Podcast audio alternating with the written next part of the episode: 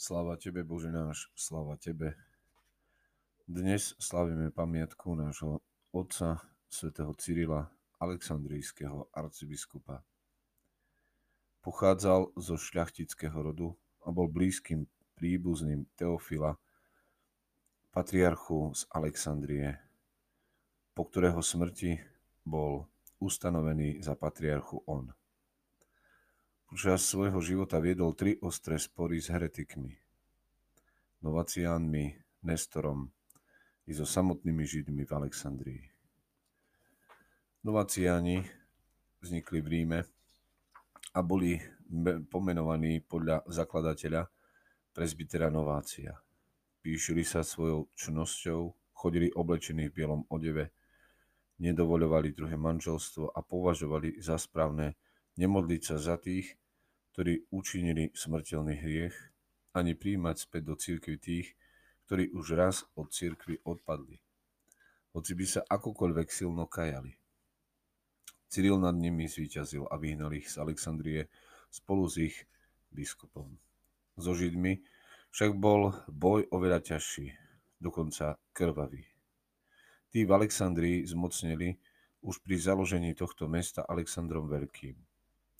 Ich nenávisť ku kresťanom bola besná a pometená.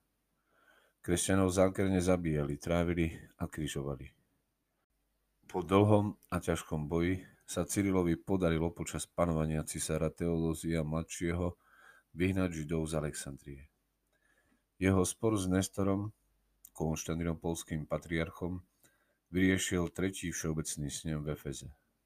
Tomuto snemu predsedal samotný Cyril – ktorý zároveň zastupoval i rímskeho pápeža Celesta, ktorý ho o to poprosil, keďže kvôli starobe nemohol na snem prísť.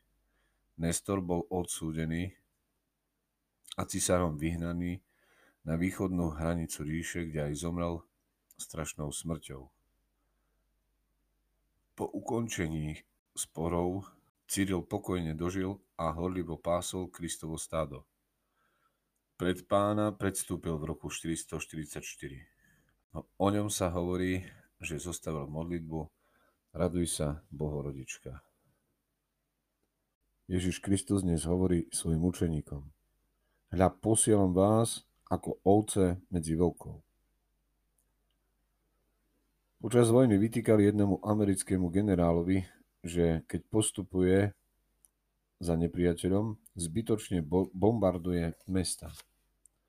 A on povedal, prepačte, ale ja som za svojich vojakov zodpovedný.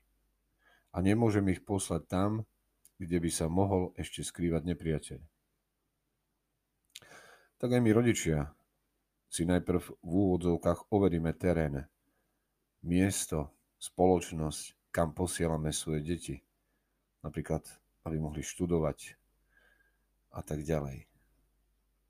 Ale Ježiš Kristus dnes hovorí úplne inak. Hovorí učeníkom, aby išli ako ovce medzi vlkov. Teda k nepriateľovi a to bez úplnej ochrany. Poznáme starozákonný obraz Davida Goliáša, malého útleho chlapca, pastierika, ktorý sa postaví k obrovi Goliášovi. Ale ako píše kniha Samuelova, nebojím sa, lebo ide, idem v mene pánovom. I sám Kristus, keď sa postaví pred súdnu moc Piláta, pred vrchnosť tohto sveta, v plnom pokoji povie Pilátovi, nemal by si nado mnou nejakú moc, keby ti to nebolo dané z hora. Viera v Božiu prozreteľnosť sa teda neopiera o priaznivé či nepriaznivé podmienky. Áno, budem svedčiť vtedy, keď, keď bude slnko svietiť, keď všetci budú za a ja priznám sa k viere, vtedy takto význam Krista. Viera teda nestojí na priaznivých podmienkach.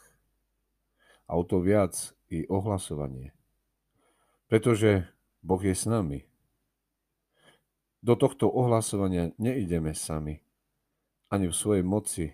Svetý Sáva sa na nich pozrel a povedal, ani v svoj, moci svojich slov. Raz svätý Sáva sa vracal do svojho monastiera a cestou mu povedali, oče, dávajte pozor, lebo cestou sa potuluje lev. Buď Boh existuje, alebo nie. Ak Boh existuje, čo sa mi môže stať? Ak neexistuje, možno je lepšie, nech ma ten lev zožerie. A svätý Klimak dodáva, všetky strachy zaháňa jeden jediný. A ten strach sa volá bázeň pred pánom.